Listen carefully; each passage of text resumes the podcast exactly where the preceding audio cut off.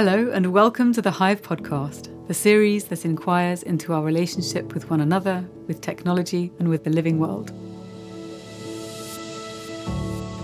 Join me, Natalie Nahai, and some wonderful guests as we explore the pressing question of how we can support one another to envision and create a more flourishing, integrative future for all.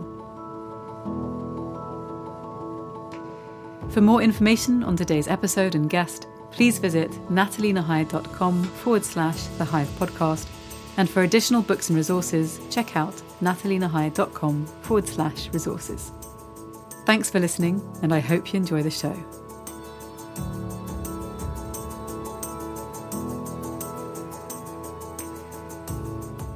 In today's interview, I speak with Ruby and Christabel Reed, two sisters who in 2015 started organising events to explore the interconnections between ecology, community, spirituality, and well-being. They understood the ecological emergency and mental health crisis to be inherently connected and wanted to learn about ways of being that could create happier, healthier, and more just cultures. This unfolding project became Advaya, a systems change initiative that organises around the principles of radical regeneration and joyful revolution. Since its inception, it has become a global platform for transformative education, which has organised over 200 events that promote everything from regenerative narratives, embodiment, daily practice, small scale agriculture and degrowth, to local economies, ecosystem restoration, public awakening, and embedded ecological awareness. In 2020, Christabel, Ruby, and Cara Delevingne founded Eco Resolution, an educational platform that aims to empower and inspire meaningful action in the face of ecological breakdown through education and a big picture approach to change by platforming the inspiring and imaginative ways that we can create cultures of liberation and ecological harmony. In 2021, Ruby and Christabel created Initiative Earth, a charity that empowers and enables individuals and communities to take action to support environmental restoration and regeneration.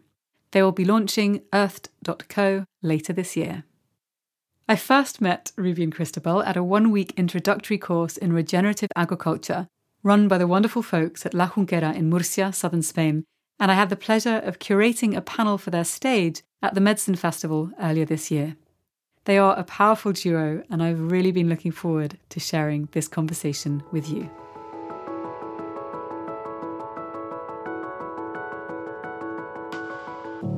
Ruby and Christabel, thanks for joining me from your different locations for our call today. Where are you right now in the world?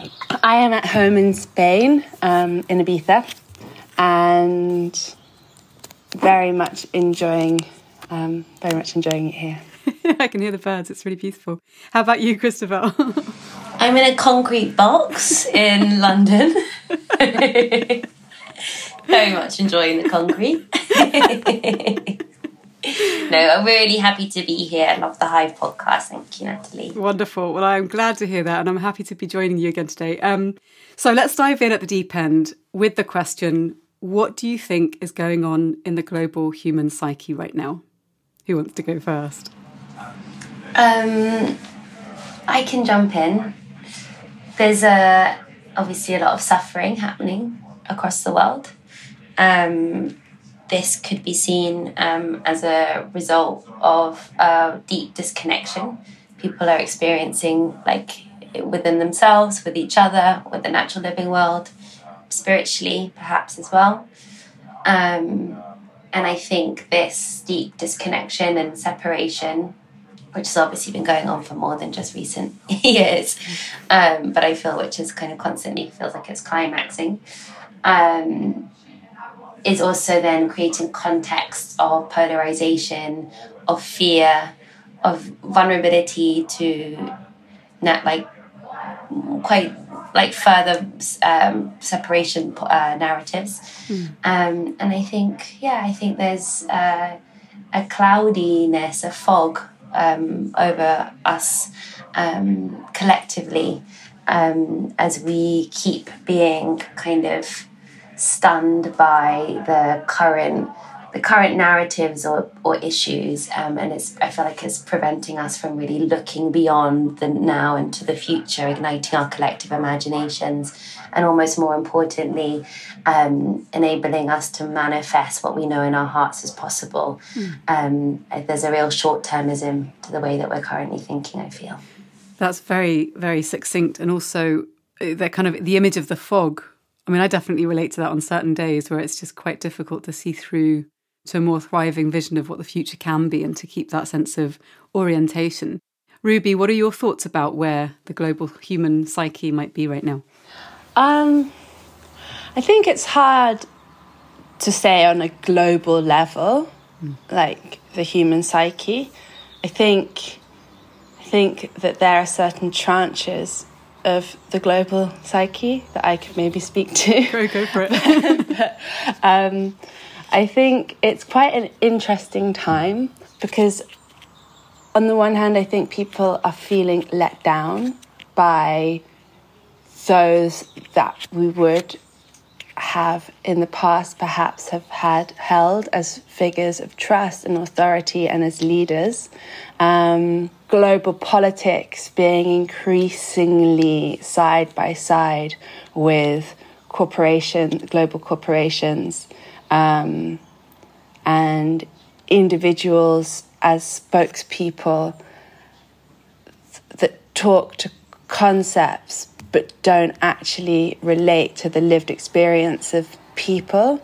And there's a feeling of um, media aligning also with government and, and corporations and general human like society who who who can be trusted mm. as figures of lead, as leadership, um, who can be trusted to show the directions forward that will lead to greater harmony rather than greater division. Um, like we're looking in social media, it's um, lots of uh, desire. Like there's a big desire to point fingers and to blame um, people to look for reasons for why we're in such bad situations, why we're in such difficult situations, why there's global crises um, in climate, in, in, in, in social equality, in, in so many different spheres that are the, some of the most important. Um, like spheres of existence are in crisis at the moment. Mm. And so there's anger and frustration, there's a loss of trust. At the same time, um, because of that, I think a lot of people are looking at what is important to them and reevaluating that and looking for new ways forward and new ways of living that are in harmony with their ideals. Um, and I think that's where the great potential is um, to have really transformative um, transformative realities. Mm. But I think it is it's it's it's I, I feel like we're at like a, a like a pivotal moment where we either go in that direction of bottom up change um, and real uh, transformative systems being put in, in, put in place around real ideals rather than party politics, mm. or we're going to go in um, the other direction of increased social control and coercion and um, uniting of money and power uh, at the expense of democracy. Yes, so between the two of you, as always, coming at it from very rich and different but complementary perspectives, starting to paint a picture of the complexity and poignance of where we are. It sounds like we're at um, a moment where there's potential for huge positive change, but also anguish. And I kind of, I'm always struck by this idea when you read older books, literature from other centuries, where people say, okay, well, these are the big things that we're grappling with in terms of crises, that it's very easy for us to dismiss where we are and say, well, there's always been crisis in the world. And yet, because of our interconnectedness and the entanglement of all of our systems, the crisis that we face, the crises that we face, I think, are of a different scale and quality to the ones that we've previously had to endure. And so, talking about transformation, which is something that you, you mentioned, Ruby, in terms of what's possible and what's necessary, with the work that you both do at Advaya, and the ways in which you weave together sort of threads of inner transformation without a change. What do you conceive of as integration in that work, in that realm? I think the word integration keeps coming up for us recently. Um, and it's a question that we ask ourselves in particular um, in the digital realms that we're like now operating in. We used to do um, only in person events, and now we do pretty much just digital online um, courses. Um, so, yeah, the, sorry, the word integration is coming up because we are going on these beautiful, rich collective inquiries through each of the courses, talking to wisdom holders, activists, poets, artists, you know, to each other, to, to the course participants who are all of the above as well. And um, I think this word integration is so important because whilst we're having these collective inquiries, whilst we're learning about these incredible ways of being, if we're not integrating that knowledge in our daily lives, if it's not actually shifting and changing how we think about ourselves, how we act in the world, the practices that we actually take part in on a daily basis, if those aren't shifting and changing, then we're not really doing anything. We're not creating change that goes beyond the surface. Um, and so the integration part is essential. Um, and it's and, and it's funny with Advaya because it's not like um, very simple. What you know that these are winding collective inquiries. We don't kind of start out with these are the learning outcomes that you're going to have. It's very much emergent through the group and through the teachers who are who are present. So yeah, it's it's something that we're kind of constantly exploring um, and constantly inviting, but not in a kind of top down um, way. But you know, you you see this a lot. This the lack of integration often also in like the, the realms of psychedelics where people are going off and having these incredibly profound experiences but they're doing so in a way where it's going out and coming in you know that you're you're taking a substance to create something. So then when that sub you're no longer taking that substance you then are left often with the incredible ideas and notions and dreams and experiences you had but they have been had because of something that was external coming in. Mm. So I think for me also integration is about how do you literally embody that experience so that it shifts and changes. And I think that's also what we mean when we talk about Advaya being home to transformative learning. It's learning that actually enables change that goes beyond the surface that takes you on a journey so that where you end up is very different to where you started from rather than a kind of a cloak of a new knowledge but just a cloak not that's not affecting your inside insides. I love that metaphor no it's beautiful. And also what you're talking about the outside coming in and then and then there's a question around agency of what do you do once you've unlocked that door or you've unlocked a particular experience? How do you then live it? How do you kind of make practical changes change the rhythm of your day or choose to live in a way that lets you stay connected with, let's say, for instance, we're talking about transcendent states where you experience a sense of oneness.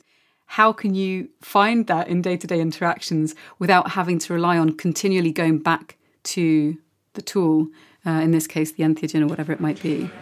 And just an, another point on that, I think, is it's, um, I think we often have this very individualistic perspective on you know my spiritual transformation or my mental health practices but actually our well-being mentally physically collectively is is is because of the circumstances that we find ourselves in.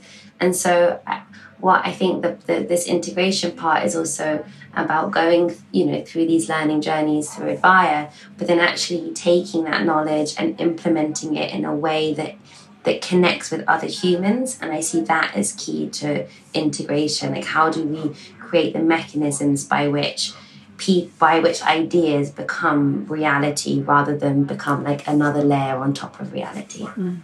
And so let's let's dig into that a little bit because one of the things that you're mentioning there is, is it's almost the the way in which change doesn't happen in an isolated state, in the sense that in order for things to shift in our world, we have to relate it to one another and to the systems within which we, we live.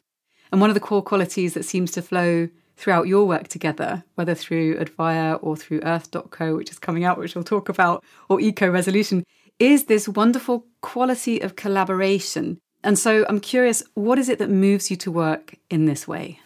I feel so strongly about collaboration because there's no it's impossible to exist in isolation anyway, mm. like at the most basic um, level. And all work is done collaboratively. All personal work is also done collaboratively because you are basing your your knowledge systems on shared knowledge systems, on um, cultural knowledge systems, and for example, writing a book or um, having an like a, a great discovery, a deeper way of seeing something, often is the product of a journey of learning and a journey of being inspired by different influences, whether environmental or human or social or um, and and so it's it's it's it's symptomatic of a culture that prioritizes the individual that mm. all the books are often signed by one author um, whereas really it's a mixture and when you read academic when someone writes an academic essay you see that more than anything because half of it mm. is footnotes yeah, yeah. or more than half of it is footnotes and the bibliography is half the book and like that's somehow erased in like mainstream publishing and is definitely erased in people speaking on, on a stage, usually. Um, often it's mm. conveyed as gospel from this individual person. Just they woke up and they had all of these big ideas. no, no, it comes from their lifetime of absorbing. And traditionally, storytelling, for example, and a lot of this is about storytelling, like what we're doing is storytelling. Um, and traditionally storytelling was always in dialogue and stories didn't have authors they were passed down by generations stories weren't even written they were oral there was an oral tradition of telling stories and it was mm. there was a storyteller in the town mm. who would tell stories and they would tell stories and those stories would get memorized and then they would be shared between villages and and and that I think is such an important thing to remember um, and so when we first started Advaya, we used to organise these big events and get lots of different people to come and talk and share their stories and share their discoveries, um, or their shared discoveries and shared stories, um, to help to open the eyes and uplift um, those who we were around, our, our peers, ourselves as well. And that has just continued in all in ever since then in how we work. It's always been collaborative. It's we want to try and um, have dialogue with people as many people as we can from from the audience but also from like figures of authority that people see as figures of of of, of authority who've come to a place of um, of respect to see how we can better understand and better see the realities that we find ourselves in.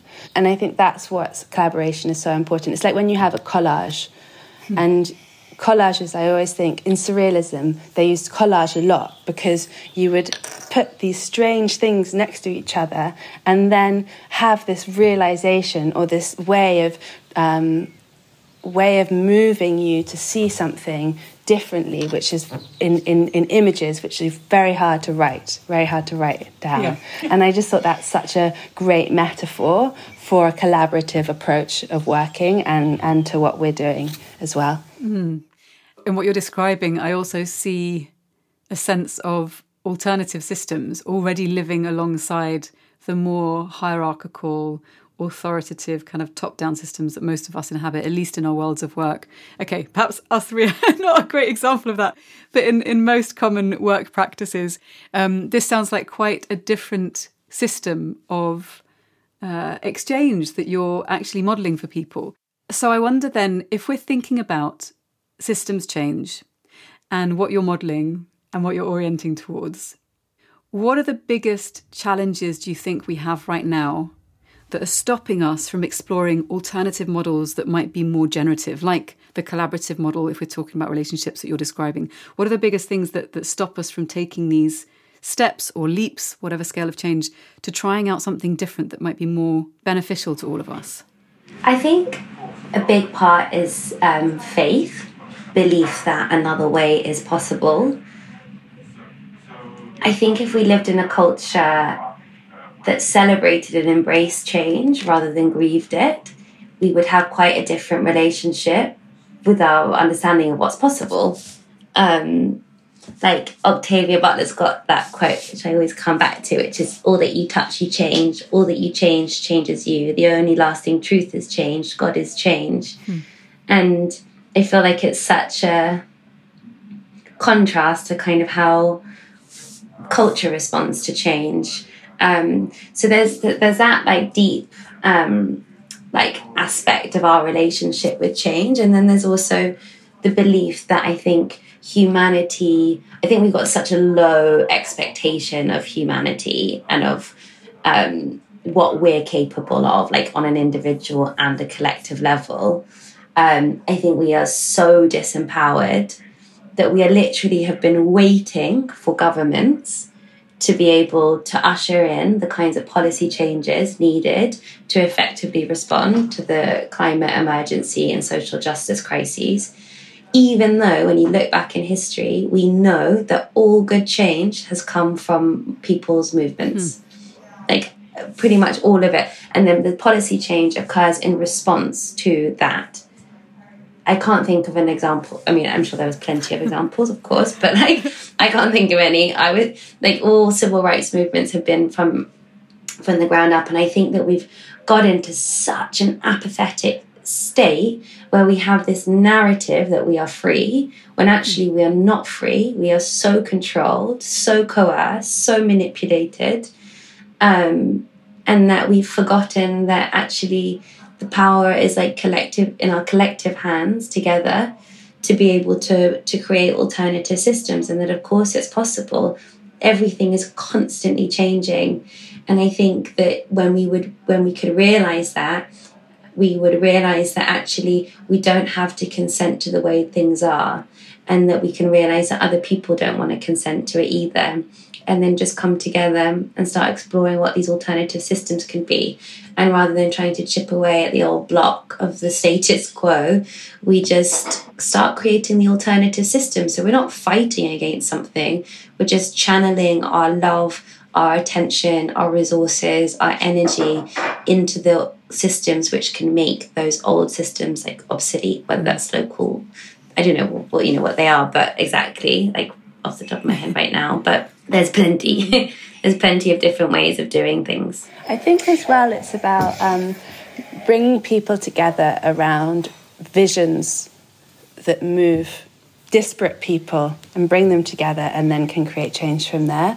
Whereas I think like one of the problems with the way change is often enacted right now is that it's um, binary. So something is wrong something right is going to replace it. And then that right thing is then going to be re- replaced. So it stays within this kind of binary power over paradigm of, of, of hierarchy, um, which is within the domination system that's creating issue and creating, creating problem. Um, one which is like, um, if you were to read the work of like Iain McGilchrist or Riane Eisler, for example, like they're different but they're similar. In like Riane Eisler talks about domination paradigms and um, left versus right, but that's not transformative enough. We have to move towards partnership systems, which are similar to what was um, in kind of traditional ways of traditional cultures, um, collaborative cultures. Same with um, Iain McGilchrist, he talks about the left and the right hemispheres of the brain and how they communicate among one another, and the left brain being um, around this kind of focus and logic and linearity, and the role of the right brain being to kind of transcend through that, and how in our culture we've had this dominance of this um, left brain, uh, which has led to the crises that we find ourselves in. Same with Riane Eisler, like this power of a paradigm uh, has led to the crisis we find ourselves in. When, when you look back at kind of imperial Rome colonizing and destroying the um, kind of indigenous ancestral traditions in northern Europe, and then the witch hunts that re- repeated that, and um, and then that then being exported all around the world in um, kind of Western colonialism, and now it takes the guise of um, capitalist globalization, um, and it's it's this same same train through history, um, and when one replaces another in terms of power, we're staying within that same system. Um, and, and how can we move beyond that um, and transform that into other ways? And I think that that is like really. We start, I think we've started to identify human beings as this culture of kind of imperial colonizing force, whereas in reality, human beings are other are should be like in a living in alignment with natural living systems because we are nature. So it's it's a cultural problem, and I think identifying identifying it with a species. I think that's when that's when we think we can't change or that we are virus, we are the problem. So, thinking about that narrative where humanity's potential is cast in a very bleak light, that humanity is the problem, that there's no other way to be, or indeed dealing with, Christabel, what you're talking about, this kind of sense of fog and apathy and disempowerment that we can very easily succumb to if we spend so much time, you know, in social platforms where a lot of this stuff is kind of propagated. These sorts of issues are quite tricky or can be quite tricky to respond to in kind of in a in a creative way, especially because often it will take out any sort of mm, I guess what's the word I'm looking for? Like the sense of joy or possibility or aliveness or hope.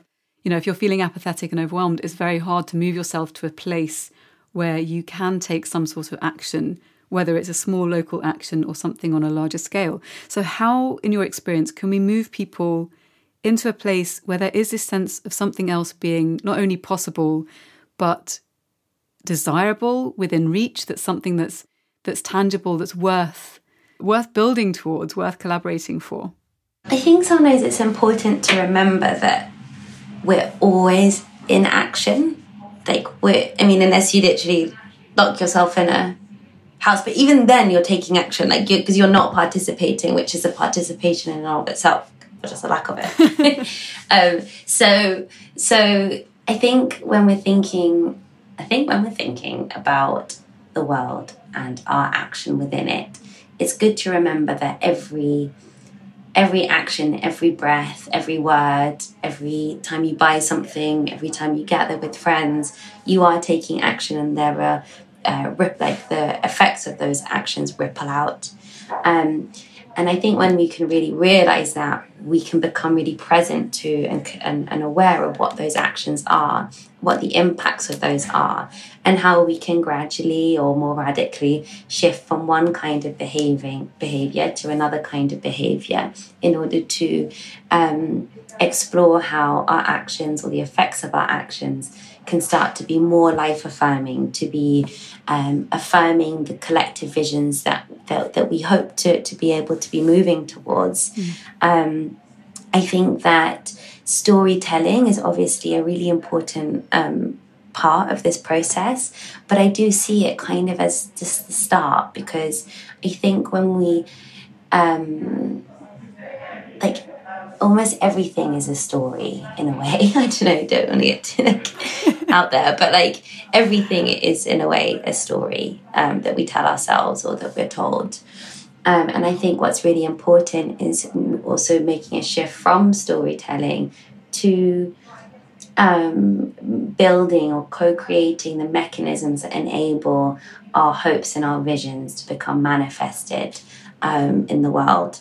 Um, and just making things a lot more practical um, for people to actually, yeah, to be taking these actions. Whether that's so, for example, this is um, in a way what led Ruby and I to wanting to start this charity platform called Earthed, which would be a nature skills platform for people learning how to grow.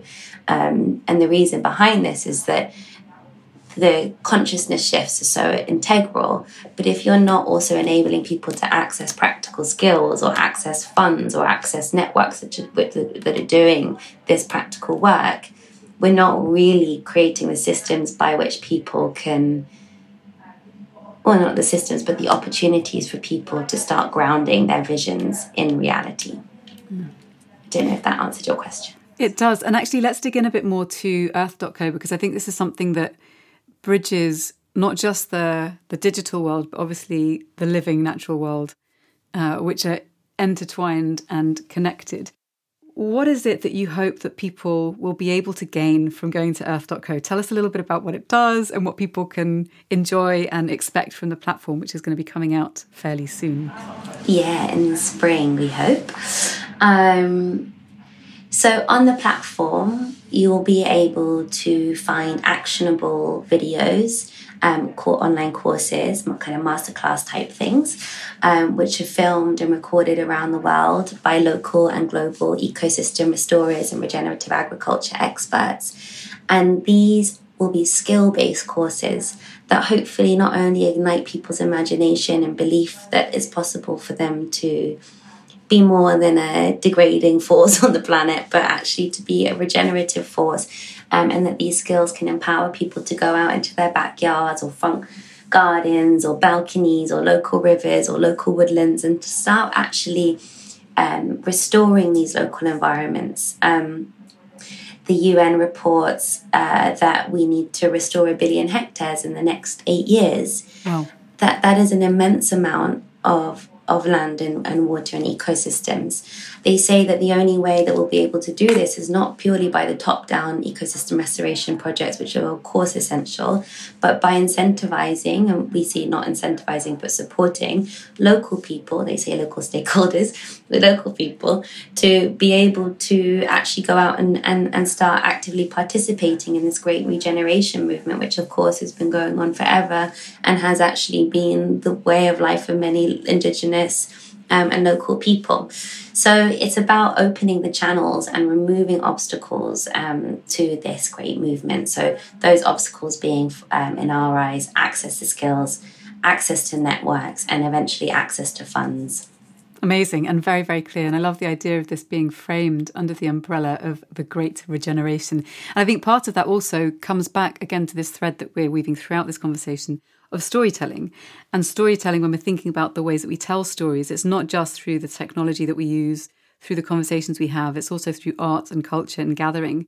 If I asked you to imagine what you would long for in a regenerative future, in a thriving future, what are the top things that come to mind for you? What does that look like in your wildest imaginings? From my perspective, it would be uh, diversity, um, like diverse ecosystems um, of all types marine ecosystems, forest ecosystems, but also diverse um, viewpoints in the world, um, being able to coexist side by side, um, diverse. Um, diverse peoples, diverse cultures, um, and uh, a culture that enabled diversity, a global culture that enabled diversity to thrive.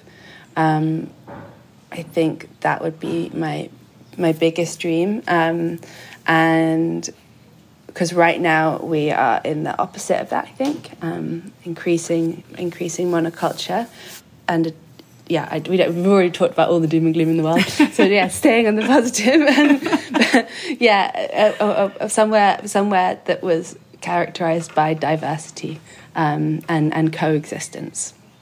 Christabel, how about you? I would say like the future in the future I'd like to see a, like a total transformation of how we understand health, how we understand mental health, physical health, um, understanding that our individual health is a reflection and totally dependent on our ecological um, and like social health. And that you know those suffering with anxiety and depression or addiction are like actually that is a result of the context that they are finding themselves in, as well as obviously some like biological reasons as well. But really, like that shouldn't be writing people's destiny. It's the cultures that we are creating which writes in a way our destiny. Um, and I would like to see a transformation in our understanding of what we're capable of um, in the most positive, life affirming way. Um, and as Pat McCabe says, to be, um, you know, on the hoop of life, to be upholding the honor of being human being. And I think really falling in love with existence and with life and with change and um, with our sovereignty um, and just generally becoming fully enchanted um, with with our existence. Mm. And so, one of the things that you also do very well is you have extensive webs of connections and resources and the stuff that you guys create together. What are some of the resources that you've encountered over your years of collaborating together that you think would be really helpful to share to people right now? So, people listening to the podcast thinking, okay, this is great what can I listen to? What can I read? What quotes can I turn to? Or whatever it might be. Do you have some tips on the ones that you really turn to for inspiration? I think if you search the Advaya website speakers, I mean that's that's a pretty good resource. Loads of amazing people there to, to look at more. I would say I always suggest, especially people like maybe feeling like like the start of an exploration into inner and outer transformation. Um, I it's Satish Kumar's book autobiography of an Earth Pilgrim really sparked like a major shift in direction in my life. So I'd always go back to that one. Um, uh, Johann Hari, is that his name? Um, who speaks about like depression and addiction, I think is incredible. Um, his book Lost Connections. Um, and Sharon Blackie, who writes about if women were as rooted um, and the enchanted life. I think it's called, yeah, enchanted life.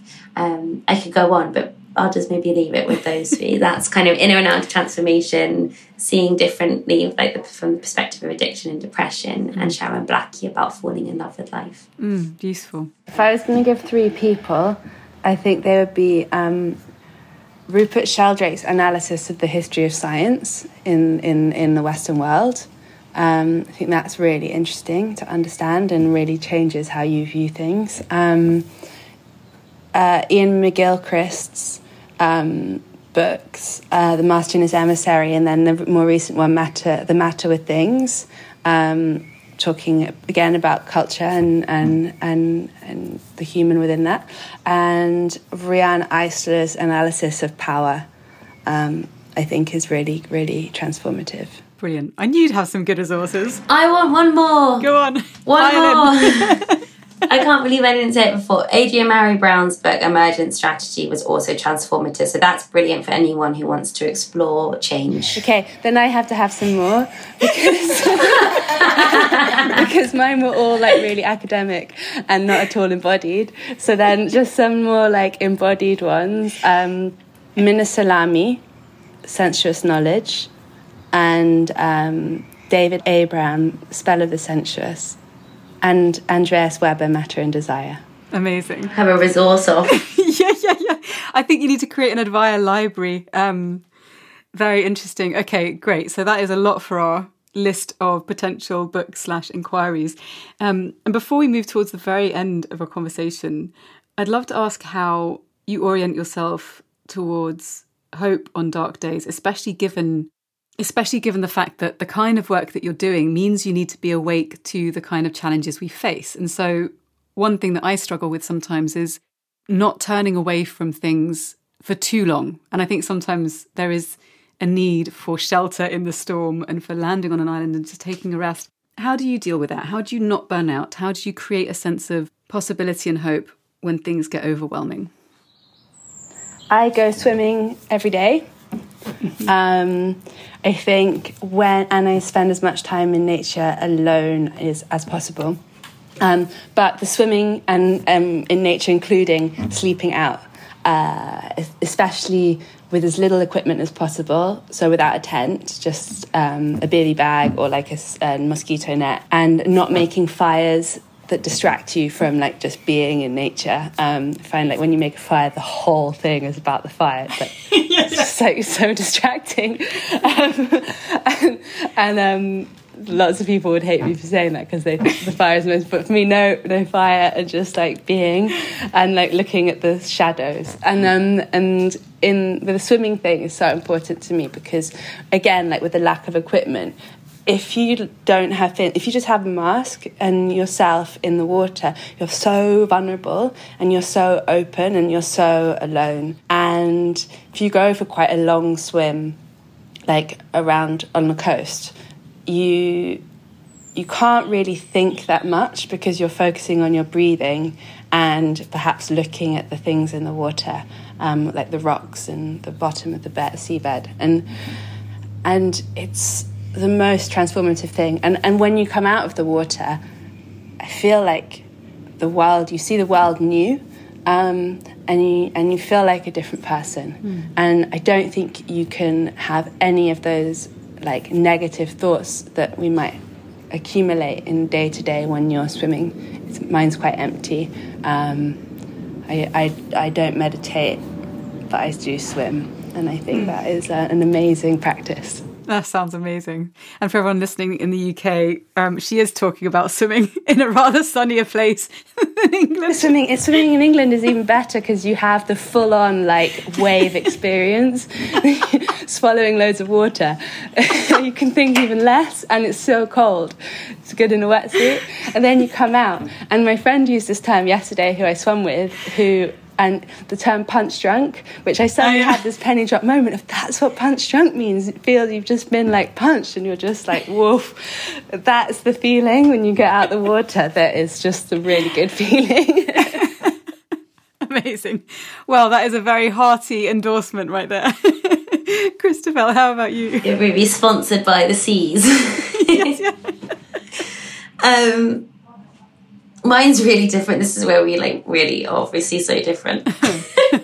um, yeah, mine's not cold water for me. Mine, and also I think wait, the question is uh, orienting ourselves to hope in dark times. Um, I think also in your question you said like you know to avoid burnout and just like really honestly, I don't think I do avoid burnout. I think I burn out a lot, like on a but like on a small weekly basis.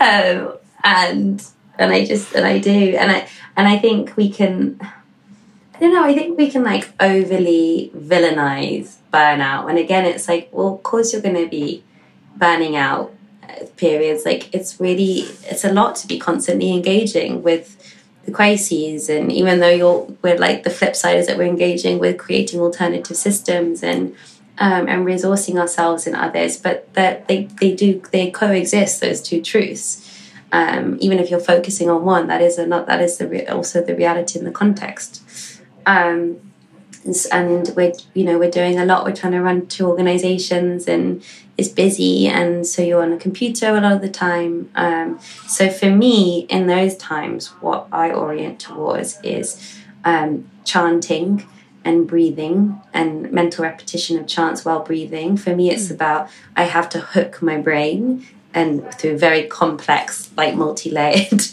yogic practices that aren't really that much move that don't involve that much movement. I need to be super still and really focused.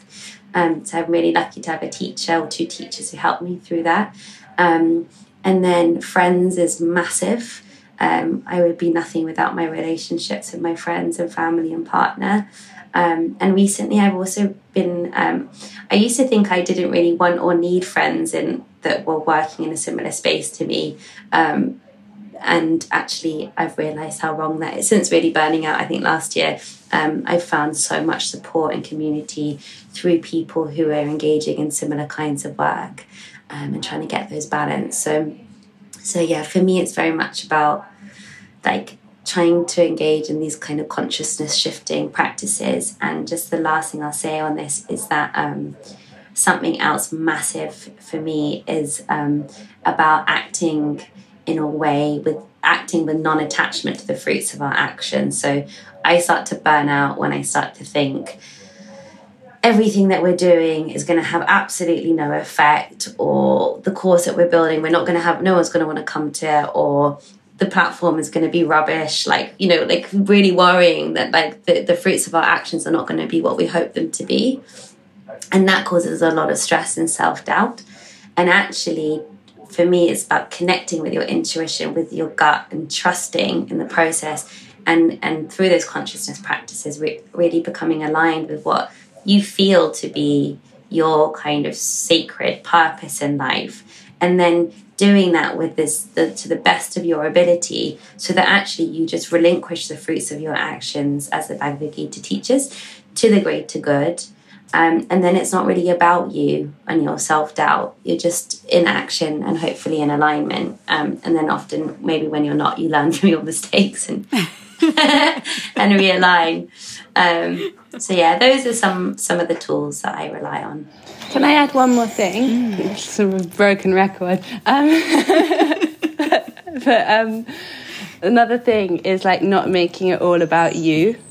Um, not hmm. making it all about me because it's never just about me or you. It's it's about like who you're doing it with. And it's about like a we and and I think the more that we can realize that and do things together um, changes so much. Um, and like just taking the a bit out of the picture um, and and if it and if it does feel like all your work is alone, like finding people to collaborate with, and I think then and then I think at least you can burn out together or help each other through the burnout. um, yeah, I do think I think then burnout is a little bit. Yeah, I like the generosity with which you hold it because there is also this tendency. I don't know if you've noticed this as well, for like this kind of the perfect life, and you've got to meditate x number of times or do this much exercise and this type of exercise and eat this kind of food. And it seems really kind of the one thing that I don't like about it is that it, it's again it's this kind of binary perspective on there being a right path, a virtuous path. And I always think that's such a narrow way to experience oneself and, and to expect oneself to live. Because there's got to be that kind of it's almost like a playful acceptance of the mess and to be able to hold that lightly. And and Christabel, also to your point about um, not having such attachment to the fruits of our actions, of our labours, so that you then don't get bogged down. And this does occasionally happen to me, although less now than in my 20s.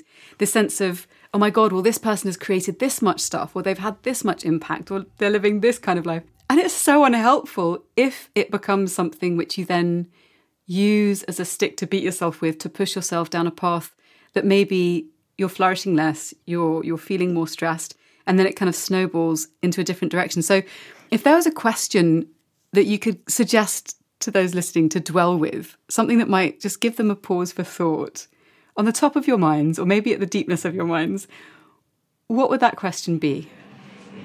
It would be what's at the root of your action um, or decision, kind of thing, to explore that. And if it's fear of not being good enough or um, not being whole or missing out or whatever it is, then you put that action is probably going to lead you to more suffering or lead to others suffering.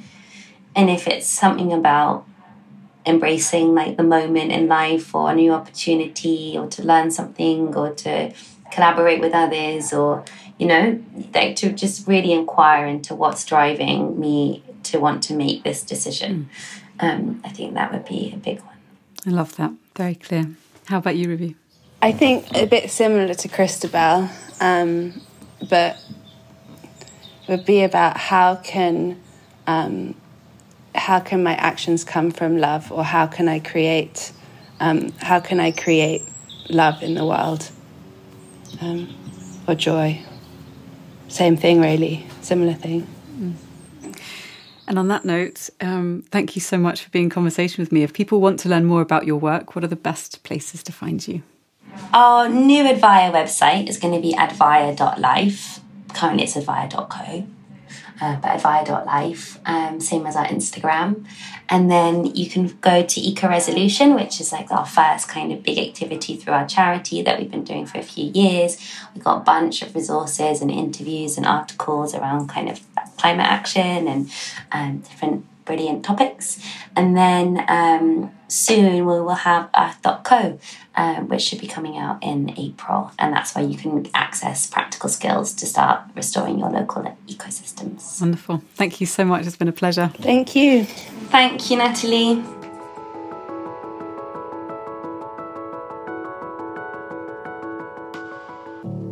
Well, folks, that's a wrap.